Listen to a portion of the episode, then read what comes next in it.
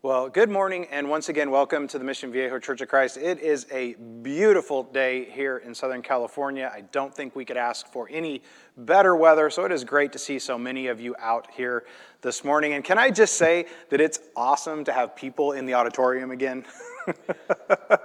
I know that you guys are happy to be here, but trust me, I'm even happier that you are here because preaching to an empty room was getting really, really old. So it is great to have you guys here. I'm thankful for those of you that are here and those of you who are in the courtyard, as well as those of you on our live stream audience it's just great to be continuing to do the work of the church. And if you've been watching the last couple weeks, we've had some really amazing things going on here at the church. We've had three baptisms in about the last week and a half. So we are still just moving forward with kingdom work despite these weird circumstances that we found ourselves in for the last year or however long this thing's been going on. It feels like it's been about 10 years. Um, but I'm just excited, and I'm excited that you guys are excited to be here. And each week we're starting to see more and more people come back as people are getting their vaccines and starting to feel more comfortable. And we're offering, you know, indoor worship and outdoor worship and at-home worship. So I love the fact that everybody can do what they want to do to feel comfortable, but yet we can still come together as a church family, whether it's live or whether it's virtually. So, thank you so much for being here this morning. It is just a gorgeous day, and today we are going to jump into part three of our series on Nehemiah. I love the book of Nehemiah, and it's one that oftentimes gets overlooked. Um, you can kind of look out of it as Ezra and Nehemiah being part one and part two. So if you get the chance and you want to incorporate into your Bible reading, if you want to take a look at the book of Ezra, you'll get some good background information that leads right into the book of Nehemiah. But today, we're going to focus on chapter two, the second half of chapter two. If you remember last week, we talked about the fact that Nehemiah went to King Artaxerxes and basically asked for a lot of stuff, right? he not only asked to rebuild the wall, which keep in mind, this is the very same king that said no more work was to be done on the city and on the walls. So not only did he have the courage to ask that, but if you remember from last week, he also asked for a decree from the king. He asked for soldiers from the king for safety and for manual labor. And he even asked for the parts necessary to build the wall, including enough wood to build a house for himself. So Nehemiah was just in tune with what God wanted to do in his life and had the courage and the boldness through that relationship with God to ask for all of those things that he needed to make this happen. And that's kind of where we're going to pick up today. We're going to pick up uh, after the point that, that Nehemiah has kind of set out on this amazing journey, and we're going to kind of see where this takes us. So I want to ask you guys a question as we start this morning. What is your plan?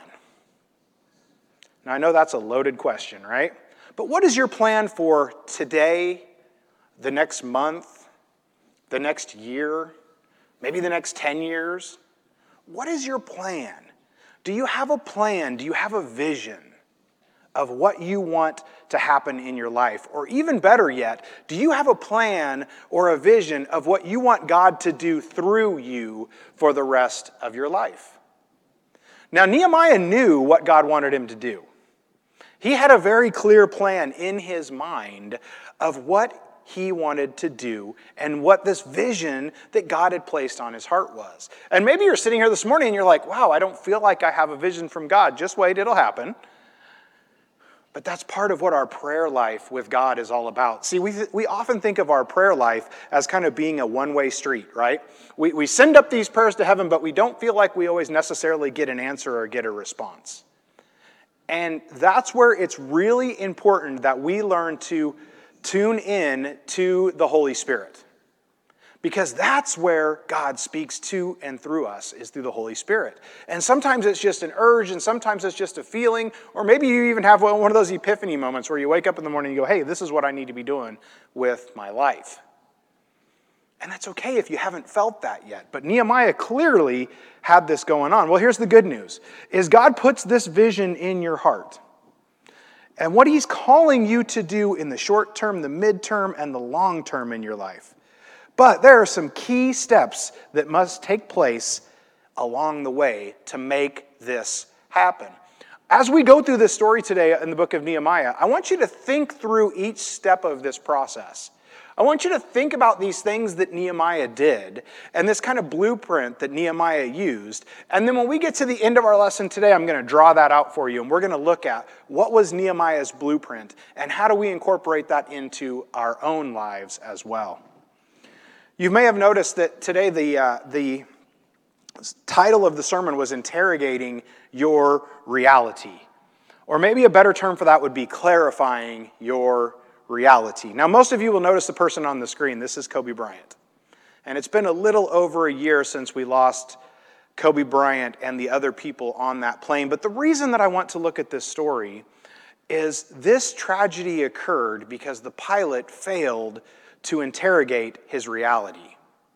Now, we know if you followed that story or if you heard that story, and, and it's been just over a year, so kind of on the anniversary, there's a lot of retellings of this story. But especially here in Southern California, we heard a lot about this. And if you know the situation, the weather was terrible that day. And the FAA was recommending that no one fly that day. Helicopters were grounded that day. And for whatever reason, the pilot decided to make the decision to fly that day. And we all know how the story goes from there. Unfortunately, the fog was so thick he couldn't see. He actually ended up flying into the side of a mountain, and we lost Kobe and Kobe's daughter, and I believe six other people on that plane. See, lots of people were impacted by that, whether it was fans, whether it was Kobe's wife and his other children, whether it was the families of all of the other people on that helicopter that pilot's decision and failure to interrogate the reality of the situation, which was, hey, I should not be flying this helicopter today,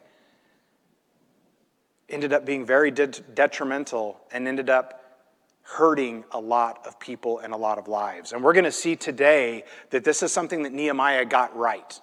See, Nehemiah is a great example of leadership. And some of you may be saying, well, I'm not really in leadership, but we're all in leadership.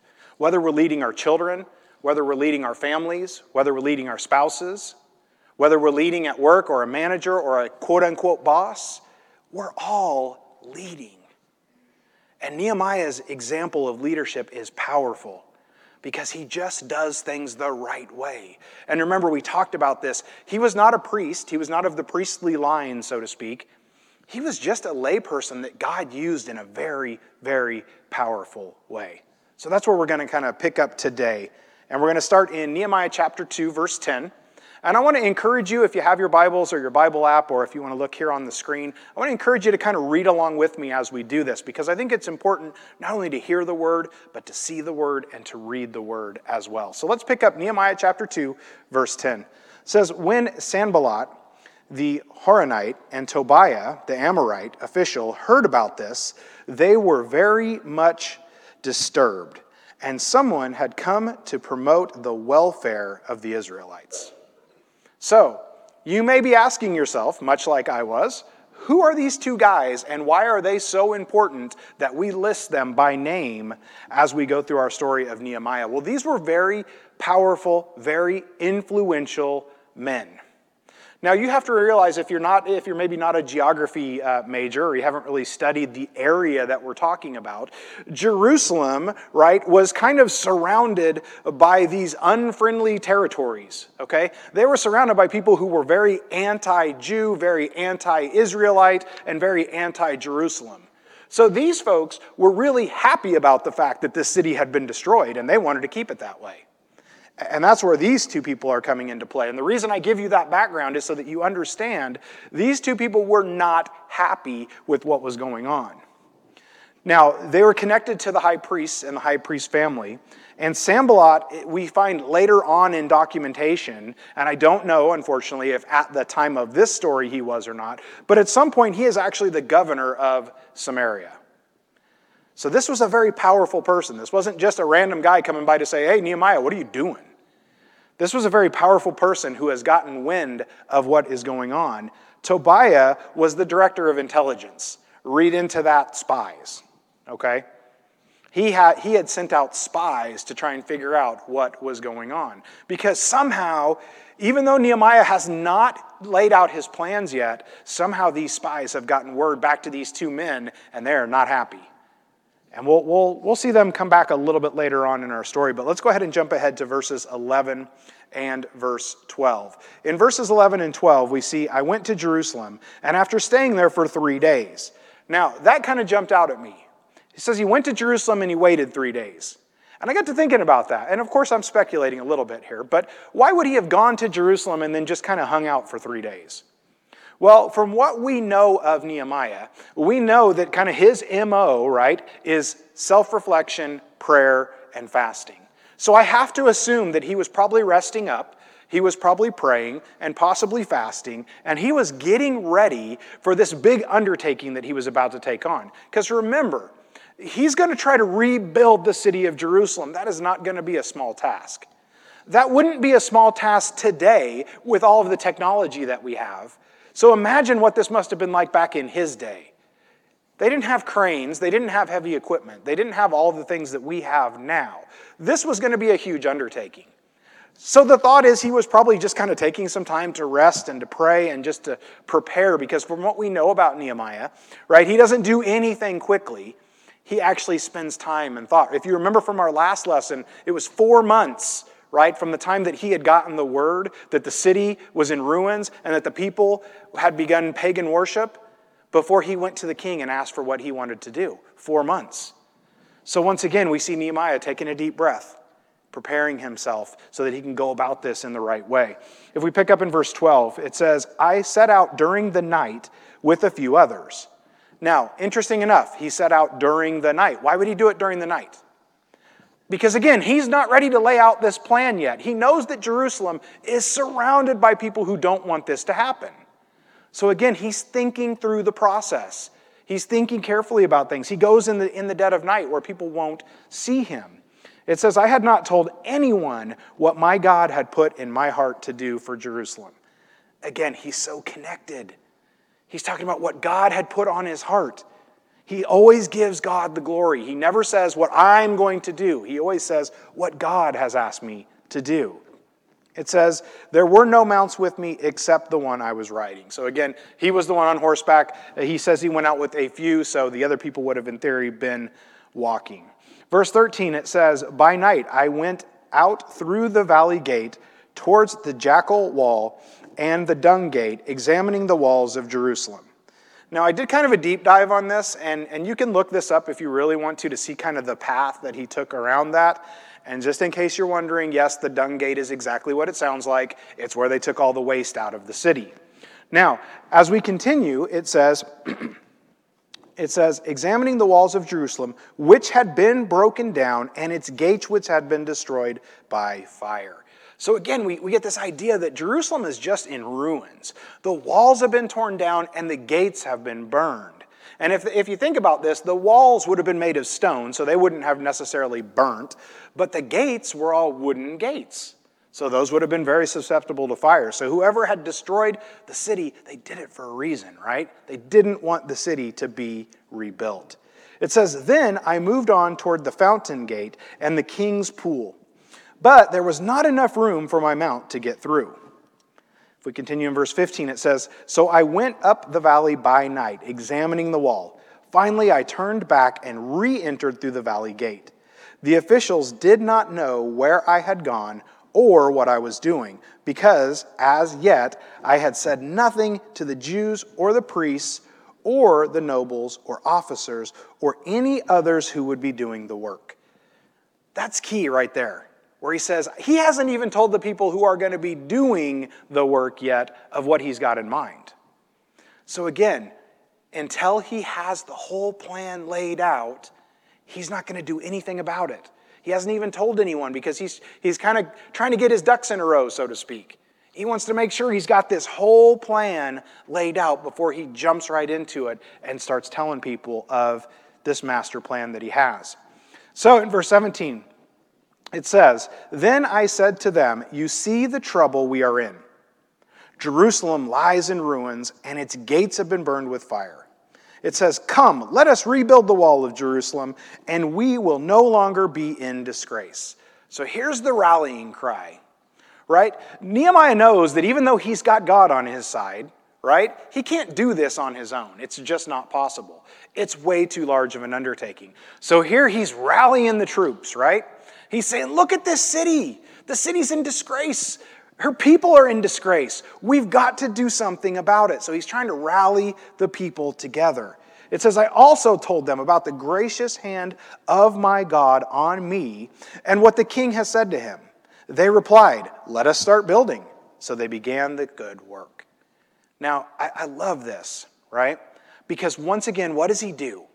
And I want to point this out to you every time I see it because it's so important. He gives God the glory. See, Nehemiah gets it. And we forget that sometimes. Sometimes we get so carried away with the things that we do that we forget to give the credit back where it belongs. And that's to give that credit back to God. And we say, hey, I'm really good at sports because I've worked hard. And that's true. But God gave you the ability.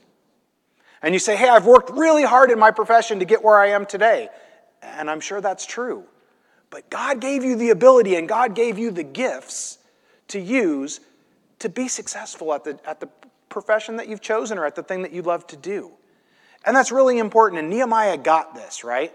He got this. He was always giving that glory back to God where it belongs. Now, a couple things I want to point out about Jerusalem itself. I love the fact that it took an outsider's perspective to get this process started. The city's been laying in ruins for a long time years and years, decades and decades. But it took Nehemiah coming in from the outside to say, Whoa, whoa, whoa, guys, what's going on here? Why are we allowing, right? Why are we allowing the city of the great king, the joy of all this earth, which is how Jerusalem has been referred to, to lay in ruins? Do we not have enough pride in our city? Do we not have enough pride in, in the, the, what was at one point the dwelling place of God to be able to rebuild this city back to the glory that it should be in? It took Nehemiah to come in from the outside to say, Whoa, whoa, whoa, guys, what are you doing here? Have you ever thought about that in your own life? You think you're doing everything right, and you think everything is going perfectly, and then somebody from the outside kind of gives their perspective, and you go, Huh I had never thought about it that way. That's exactly what we have going on here.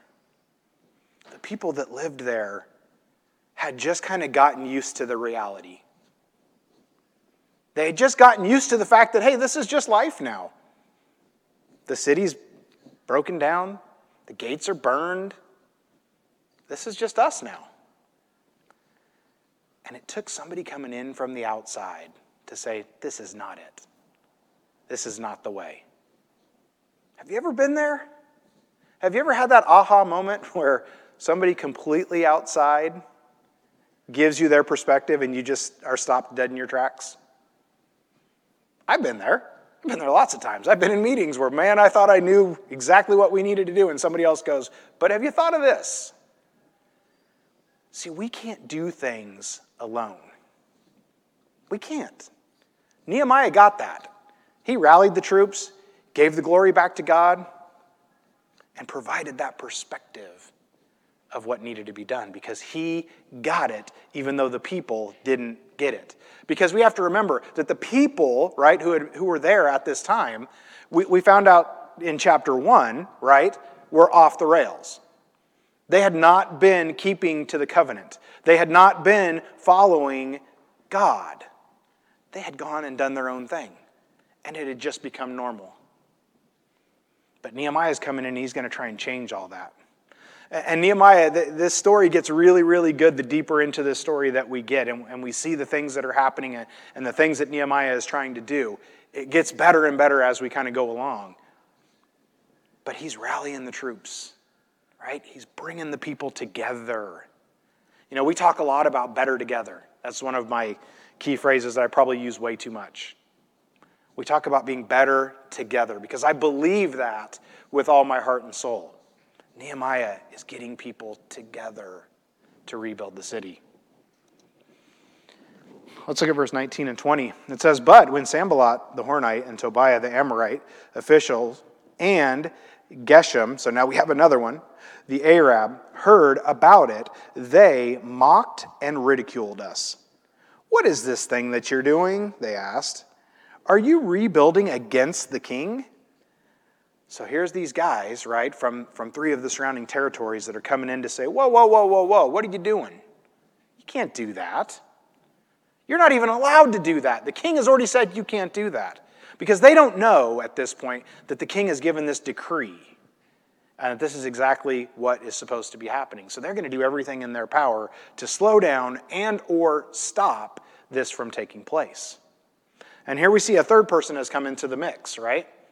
So that they're gaining, they're, they're gaining momentum and trying to gain people to stop this building process. So they're coming in to say, guys, you can't do this.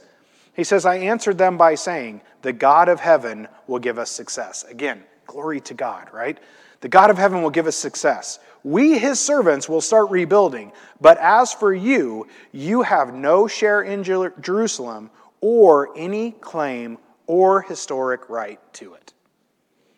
He's basically saying, look, this is our project. This is what God has asked us to do, and you're not going to stop us. That's leadership. Leadership is not letting the opposition stop you from accomplishing your goals. And that's exactly what Nehemiah has done. Does that sound familiar to anyone? We're in the middle of a pandemic, right? A pandemic could have easily stopped the church from doing the work of the church, but it didn't. What it did was it caused us to find new ways to do the things that we do. We were able to improve our live stream, which was already really good. We were able to start doing our Wednesday night Bible studies by Zoom. We were able to do our children's worship by video. We didn't stop doing the work of the church because this virus came in and this pandemic hit. We didn't let the opposition stop us from doing the work of the Lord. Yeah, we had to take a step back and think about the way we do things. And I don't know what things will look like going forward. I know it probably will never be the same as it was before the pandemic, and I'm not sure that's a bad thing. Because again, we found new and different ways to spread the gospel so that we can reach more people than ever before. And we're going to keep doing that. But we got to not let the opposition stop us. And that's exactly what Nehemiah teaches us. So, what is, what is our blueprint? What is our blueprint? How do we do the same thing that Nehemiah did? How do we do that? Let's look at some of the things that he did, and hopefully you picked out a few of these things as you went through. He interrogated the situation, he knew what he was getting himself into. And that's why he didn't tell anyone. It says over and over again, I haven't told anyone, I haven't told anyone, I haven't told anyone. Because he knew the situation. He knew that these people from around Jerusalem were going to come in to try to stop him if he didn't, if he, if he told anyone, if he didn't keep this a secret. So he kept it to himself. See, we have to understand our reality, we have to understand our situation. We have to understand where we're at and where we want to go. But if we don't know where we're at to start, how do we ever know where we're going to go? Nehemiah got that right. We have to define our mission. What is our mission? We talked about this a little bit last week. What is the vision for us and what is the vision for the church? And I hope you thought about some of those things that we talked about last week. But what is our vision? Our vision is to love God and to put Him first. Our vision is to love each other. Our vision is to share the gospel. That's our vision. And that's not to say that you have to go into full time ministry. That's not what I'm talking about. We can share that anywhere that we go. We had a lady join us this morning. One of our members was doing some, some work in her home. Started talking to her about the gospel, started talking to her about our church, and guess what? She came to join us today. Perfect example of the fact that anywhere can be your mission field and that you can talk to people about Jesus and you can reach people for Jesus anything that you do and anywhere that you go. We got to motivate others. This is a tough one, right? It's a tough one. It's hard to motivate people sometimes. It's really hard to motivate people to do things they don't want to do. But we got to motivate people. And how do we motivate people to share Jesus? We show them the love that we have. We talk to them about the things that Jesus has done in our own lives. There's a time and a place to sit down with a Bible and go verse by verse with people. There is a time and a place for that. I, I, I wholeheartedly believe that. But that's also the things that stops most people from sharing Jesus, is because they don't feel that they can or want to do that. Well, guess what? You don't have to. There's a million Bible studies out there. But what you can do is you can talk to them about the things that Jesus has done in your own life. You can talk to them about how much better your life is with Jesus in it. And that can be way more powerful than sitting down and going verse by verse with someone. And that's how you motivate people to want to follow Jesus. Is it a foolproof plan? Of course not. But it's a great starting point. When they see that passion that you have for Jesus, when they hear about how much better your life is with Jesus, they naturally want a part of that. When things are going well, people want to get on that bandwagon. Perfect example how many Buccaneers fans are there out there right now? When six months ago there were no Buccaneers fans, or at least not around here.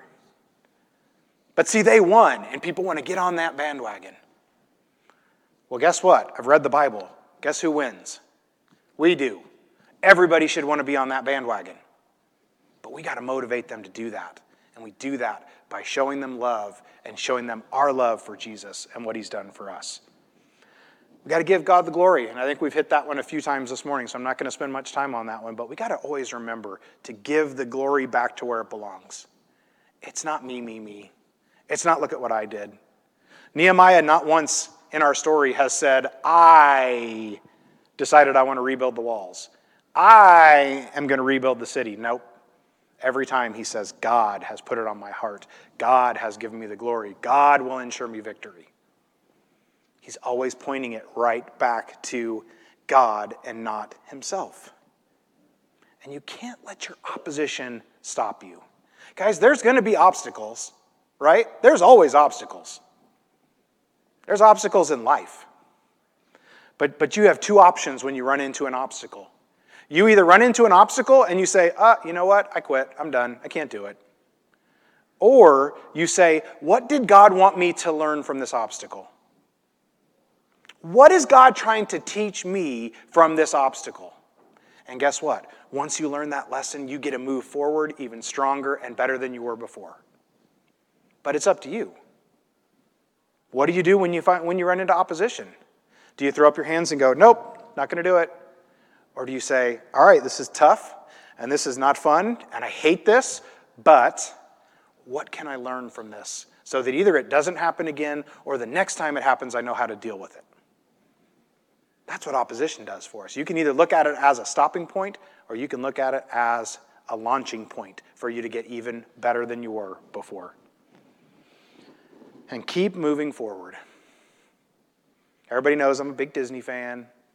Finding Nemo, what does Dory say over and over again? Just keep swimming.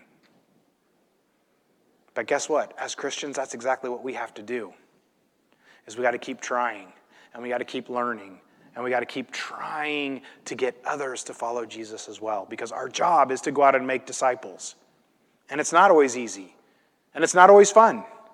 But guess what? Just like Dory says, we got to keep moving forward and forward and forward and forward. That's his plan for our lives. Nehemiah had a great blueprint in place. And there's so much that we can learn from this. And there's so much that we can take away from this. And if we'll apply these things to our lives, then guess what? We can be a leader, and we can be that leader that leads others to Jesus. I want to leave you with one last scripture. And this comes from 1 Corinthians chapter 15, 58. It says, Therefore, my dear brothers and sisters, stand firm. Let nothing move you. Always give yourselves fully to the work of the Lord, because you know that your labor in the Lord is not in vain. I love that verse so much. Paul's letter to the, to the church at Corinth. And yes, he's not talking directly about our story in Nehemiah, but he could be. This, this could, be, it could be encouragement that he could have been given to Nehemiah. Obviously, they were not alive at the same times, but, but, but it's fitting, is what I'm saying, is this would be a fitting verse for our story. Let nothing move you. That's easier said than done. But if we can channel that, if we can focus on that, if we can try to do that, it'll make things so much easier. Next week, we'll pick up in chapter 3. So if you want to read ahead, uh, you can read Nehemiah chapter 3, and we're going to continue this story as Nehemiah starts to attempt to rebuild the city of Jerusalem and revitalize a nation. And that's what this whole series is about. It's about revitalization, it's about revival, it's about rebuilding. And maybe you're in a point today where you need to rebuild your own walls. You have an opportunity to do that this morning. Maybe you've been a Christian for a long time and, and you've just let the enemy break those walls down. And you need to talk to someone and you need to pray with someone and you want to get back on track. You have an opportunity to do that in just a few minutes. Or maybe you've never been baptized for the remission of sins and to receive the gift of the Holy Spirit. You have an opportunity to do that here this morning.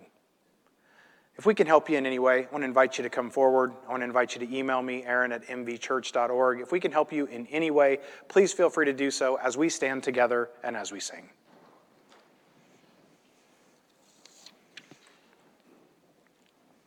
I'm